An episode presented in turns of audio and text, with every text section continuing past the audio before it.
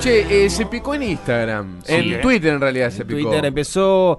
En realidad fue un, un tweet de una persona acá de la, de la ciudad haciendo alusión a que la cuarentena duró más que la construcción de un edificio.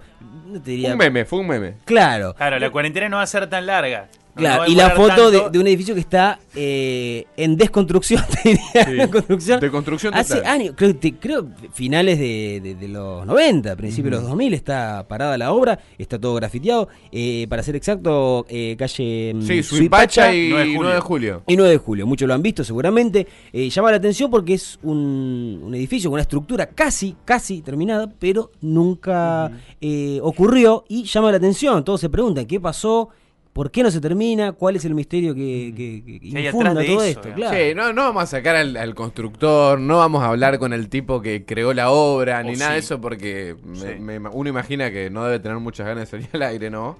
Eh, teniendo en cuenta que es un edificio que está, que se- hace 30 años más o menos que se inició. Y no tengo la fecha exacta. Bueno, eh, pero- vamos a consultarlo porque fue así. Nosotros lo pusimos en, en Twitter y un, un usuario de, de Twitter, seguidor de Humano de Santa Fe, el tipo es técnico constructor nacional, averiguó mucho al respecto, averiguó mucho al respecto, hizo un hilo muy detallado de todas las cuestiones que tienen que ver con este edificio totalmente abandonado de hace muchísimos años allí en 9 de julio y Tiene data el hombre. El tipo tiene data y nos va a contar un poquito cómo viene la mano, futuro, lo agrandamos un poquito, lo inflamos. Sí, sí, sí. sí. Futuro ingeniero civil de la UTN. Todavía no es, pero va a ser futuro ingeniero. Impaciente el hombre. Y bueno, y, justo hablamos de eso, pero ya es técnico constructor ¿Puedo nacional. ponerme yo fu- futura estrella de Hollywood? Sí, ¿por, Sí, qué no? ¿por qué no? Quizá nunca lo logre, pero bueno. Joaquín Fontana con nosotros, Joaquín querido, Olis. seguidor de Humano de Santa Fe. Hola. Abrazo grande, Joaquín. ¿Cómo andan? ¿Todo tranquilo? Todo tranquilo. Bueno, eh, te prendiste ahí haciendo un hilo en Twitter de mm, con, con mucha info, con mucha data que tenías respecto al, al edificio este de 9 de julio y Suipacha. ¿Cómo es el conocimiento? ¿Cómo, cómo llegaste a esa, a esa data, a esa info? Eh, sí, porque, bueno, viste que dijeron que soy técnico constructor Sí. del industrial. Teníamos un profesor que a él le gustaba mucho eh, hablar de edificios reales para no dar una materia tan eh, en el aire, digamos, para llevarlo a un caso real. Y nos contó la historia de la construcción de este edificio ahí en... eh, Suipacha 9 de O sea julio. que soy Pache 9 de julio. sí. todo arranca en una clase con un profesor que en vez de hablarle, digamos, sobre la teoría sin ninguna base, dijo, le voy a poner el ejemplo de este edificio que nunca se terminó, 9 de julio y Suipacha. Es para poner, eh, para dar un poco más de conocimiento, es el que está en una esquina, un edificio alto, pero que está todo pintado, grafitado, Grafiteado. y abandonado, básicamente. ¿Y la historia entonces, más o menos? Eh, bueno, básicamente, bueno, yo eh, cuando escribí el hilo en Twitter, eh, puse un poco de info que yo me acordaba de la clase, pero bueno, estuve averiguando un poquito más leyendo en los diarios para ver si encontraba la, la- las fechas exactas, Sí. ¿viste? Bueno, por ejemplo, sé que empezó a construirse en 1993 y que toda la historia de, de cuando se detuvo la construcción fue en 1994, que se debió a un eh, a un problema con la cimentación del edificio.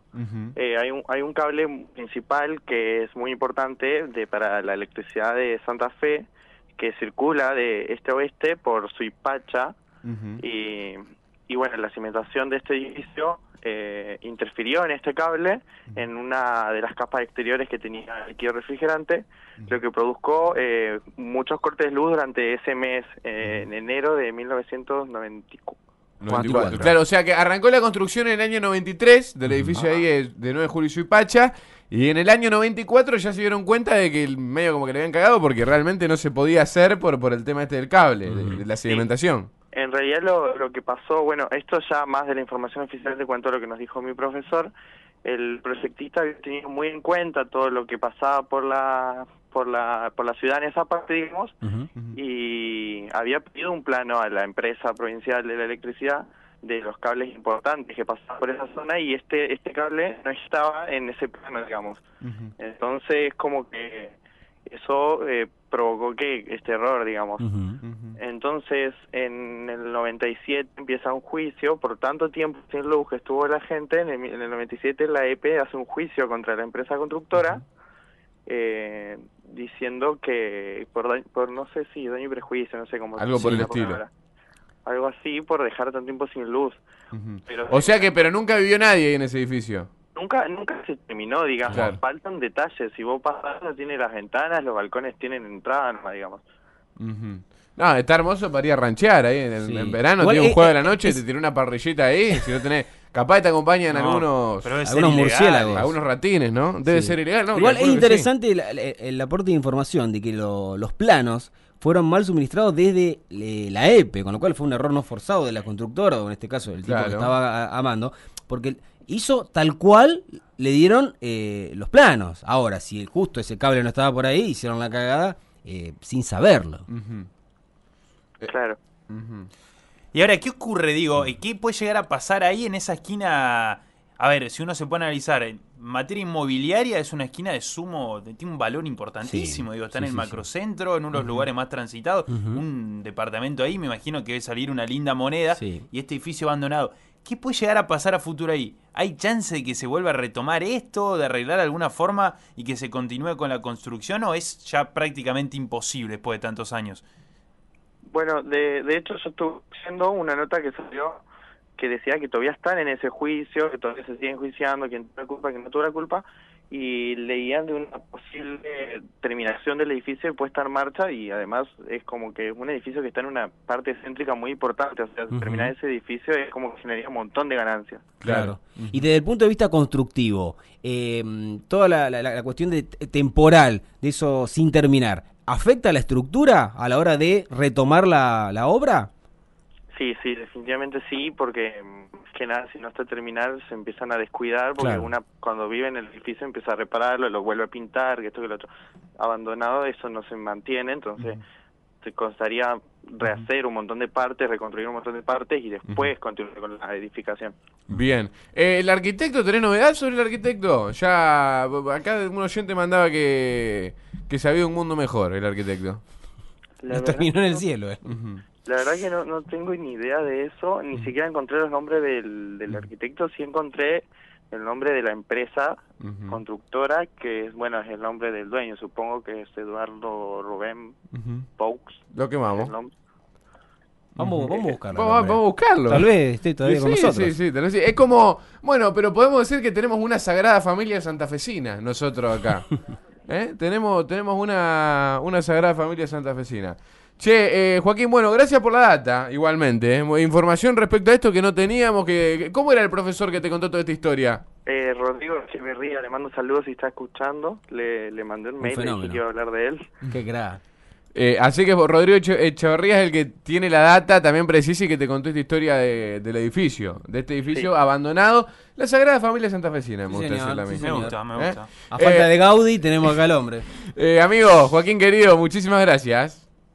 Bueno, gracias a ustedes. Abrazo, Abrazo, grande. amigo. Gaudí, perdón. Gaudí, sí, sí, Gaudí, el gato Gaudí. El gato Gaudí. Escucha, igual también eh, lo, lo que pasaba con ese edificio, más allá de la ubicación. Pará, a y ver, la- quiero decir algo, habló, Sí. perdón que lo interrumpa No, así en seco, pero habló el, el muchacho, el, el oyente, porque realmente nadie quiere hablar respecto a esto, Ujú. nadie, o sea, nadie quiere Hay hablar. mucho hermetismo con respecto a la y, información. y vimos que alguien tenía un poquito de información y le- lo metimos al aire Sí, para, para vimos la luz y, y entramos. Sí, También- eh, no, lo que quería hacer referencia es a la, la cuestión arquitectónica de la construcción. En su momento era muy vistosa, era algo bastante novedosa. Claro, venía estamos hablando del 93. Claro, y venía a romper un poco porque tiene estructuras de, de semicírculos, eh, una cuestión medio uniforme, no es un cuadrado eh, de edificio convencional, sino que tenía una, una- una forma característica y particular para la época que llamó mucho la atención y, y llama la atención más aún que no se, no se, no se haya terminado en todo este tiempo.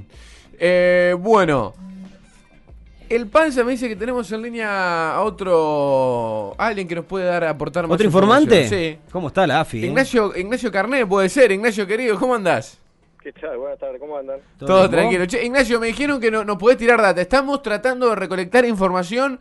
¿Qué pasó? Eh, ¿Por qué nunca se terminó la Sagrada Familia Santafesina, como me gusta decirle a mí, este What edificio, el 9 de julio y Suipacha, que todos conocemos, pero nadie sabe por qué no, no, no finalizó esa obra en ningún momento? Y eh, en parte es lo, es lo que contó el muchacho recién, fue así la historia. Ahí se rompió un, un caño que la EPE no había dicho que estaba ahí, se paró la obra, un desastre, y bueno, en principio le echaron la culpa a la constructora y después la culpa había sido de la EPE. Ujú. El Y- tema es que, bueno, la constructora ya había vendido los departamentos, des- después lo enjuiciaron a la constructora, Ah. le remataron propiedades. Ah, pará, pará. hay un dato este- nuevo. O sea que hay gente engrampada acá con Sí, la acá carcaron a varios, digamos, porque por vendieron algo que no finalizaron. Claro, sí, sí, sí, tuvo- tuvieron que parar la obra. Y bueno, casualidad, lo que ustedes cuentan de la, del diseño moderno, Sí. yo alquila, eh, trabajaba en un local del mismo arquitecto, Chiarelli. Ah, por ahí viene la información que manejas entonces. Porque el, el- Claro, el Panza el- me dijo que está al aire Ignacio Carnet, pero. Pero. eh, Yo le alquilaba el local que había hecho Chiarelli. Ahí está. Edificio así moderno, que de hecho tiene una distinción arquitectónica. Eh, y bueno, casualidad, yo también fui al industrial y siempre nos preguntábamos qué había pasado. Bueno, cuando vamos al local, el dueño del local mm, me cuenta que le había comprado en un remate. Ajá.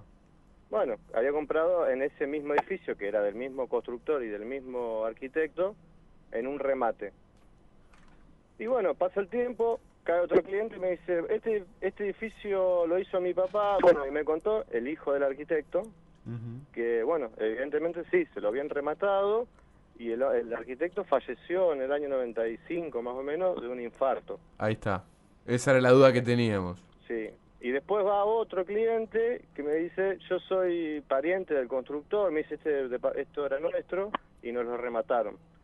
Y bueno, todas las propiedades que tenían se las remataron por ese edificio y nunca lo pudieron terminar, se quedaron sin plata, quebraron y ahora lo compraron, es, lo tienen unos abogados, lo compraron en un remate el edificio y lo tienen ahí. Ah, o sea que ese lugar, eh, por, por lo menos el terreno, no se sabe qué va a pasar, si se va a terminar alguna vez o si lo van a tirar abajo, pero corresponde, mira los bogas, eh, mira los abogados, cómo, cómo se quedaron ahí en, la, en el medio de la manganeta, se quedaron Pero con usted, el terreno. pero a usted le sorprende esto? No, para nada. No, lo compraron en un remate y bueno, se ve que no sé qué van a hacer. Eh, Es ¿Paux difícil era el, el arquitecto?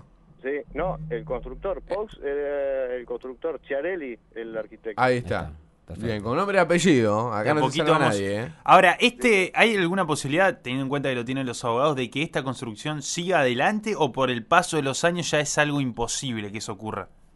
No sé, eh, tengo entendido que sale mucha plata porque el edificio ya le había puesto cielo raso, instalaciones. Vos imagínate un cielo raso de yeso del 94 a hoy a la intemperie, no sirve más. Claro. Hay que, no sé, no, no entiendo pero entiendo que habría que sacar muchas cosas y volver a poner. Y el local grande que está ahí al lado, que creo que era de una juguetería, lo había comprado una juguetería, también es del mismo edificio. Me dice el constructor Paux es el que terminó la cancha de Colón, el que, hizo, el Exactamente. que hizo la última bandeja. Exacto. Sí. Ajá. Hizo muchas obras grandes, han hecho muchas obras grandes ellos acá, importantes con... Pero bueno, ahí... En esta la tiró afuera. Sí, acá... Se complicó. Se, se le dio un par Por de arriba de la bandeja.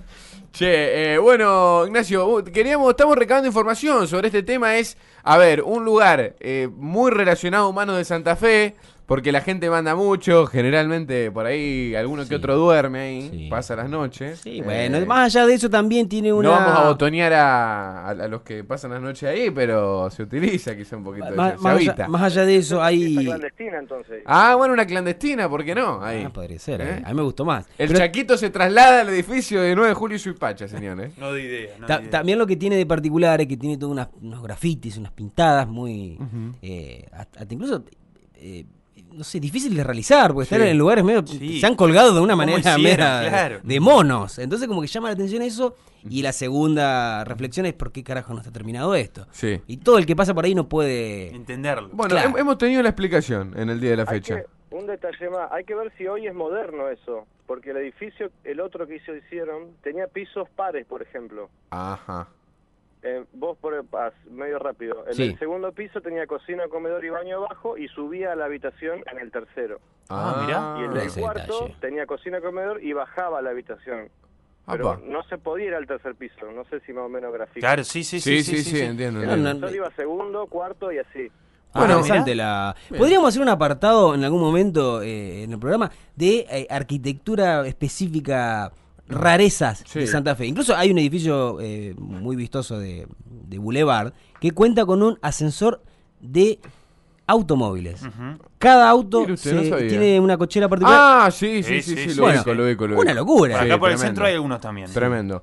Eh, Ignacio, realmente estamos haciendo investigación al aire. Y hoy sacamos, eh, bueno, primero al amigo Joaquín, que en un hilo en Twitter eh, nos había dado información al respecto, y ahora vos también que, que nos ayudás a, a develar un poquito el misterio de qué fue lo que pasó y lo que va a seguir ocurriendo con ese terreno, ese edificio que nunca se terminó allí en 9 de julio y Suipacha. Así que muchísimas gracias, Ignacio, y nos quedamos sin tiempo. Dale, muchachos, saludos. Un Abrazo, grande. Bueno, Interesante este gente, tema, este, ¿eh? eh, Me la- el amigo que trabajó para, que estuvo laburando en la constructora. No, porque aparte es un ícono, es un ícono, es bien, bien de humano, bien santafesino, sí, Es sí, decir, ¿qué carajo pasa ahí? Y Como bueno, el- si se llega si- es claro. Bueno, también, la acaba Sí. de tirar una buenísima. Hay que hacer un especial de, de Plaza Ritz. Hay un proyecto que se aprobó en diputados para que se reactive el Ritz. Eh, hay un concejal que en su momento era diputado, el Pa- Paco Garibaldi precisamente, que está detrás de eso. Bien. Eh, Show me the money, Paco. Sí. No, Una no, de las no, primeras no. escaleras mecánicas de, Sudamérica. la- De Sudamérica. exactamente, la primera de la ciudad, eso seguro. Bueno, eh, revelamos un poquitito, por lo menos, el misterio de este, de este edificio emblemático que nunca se terminó en 9 de julio y Suipacha. Sabemos que pertenece a unos abogados, sabemos el porqué Tuvo un quilombito con la EPE. de por qué nunca se terminó y vamos a seguir informando a la gente, a la comunidad ¿Cómo humana. y si podemos lograr Sí. un departamentito, lo sorteamos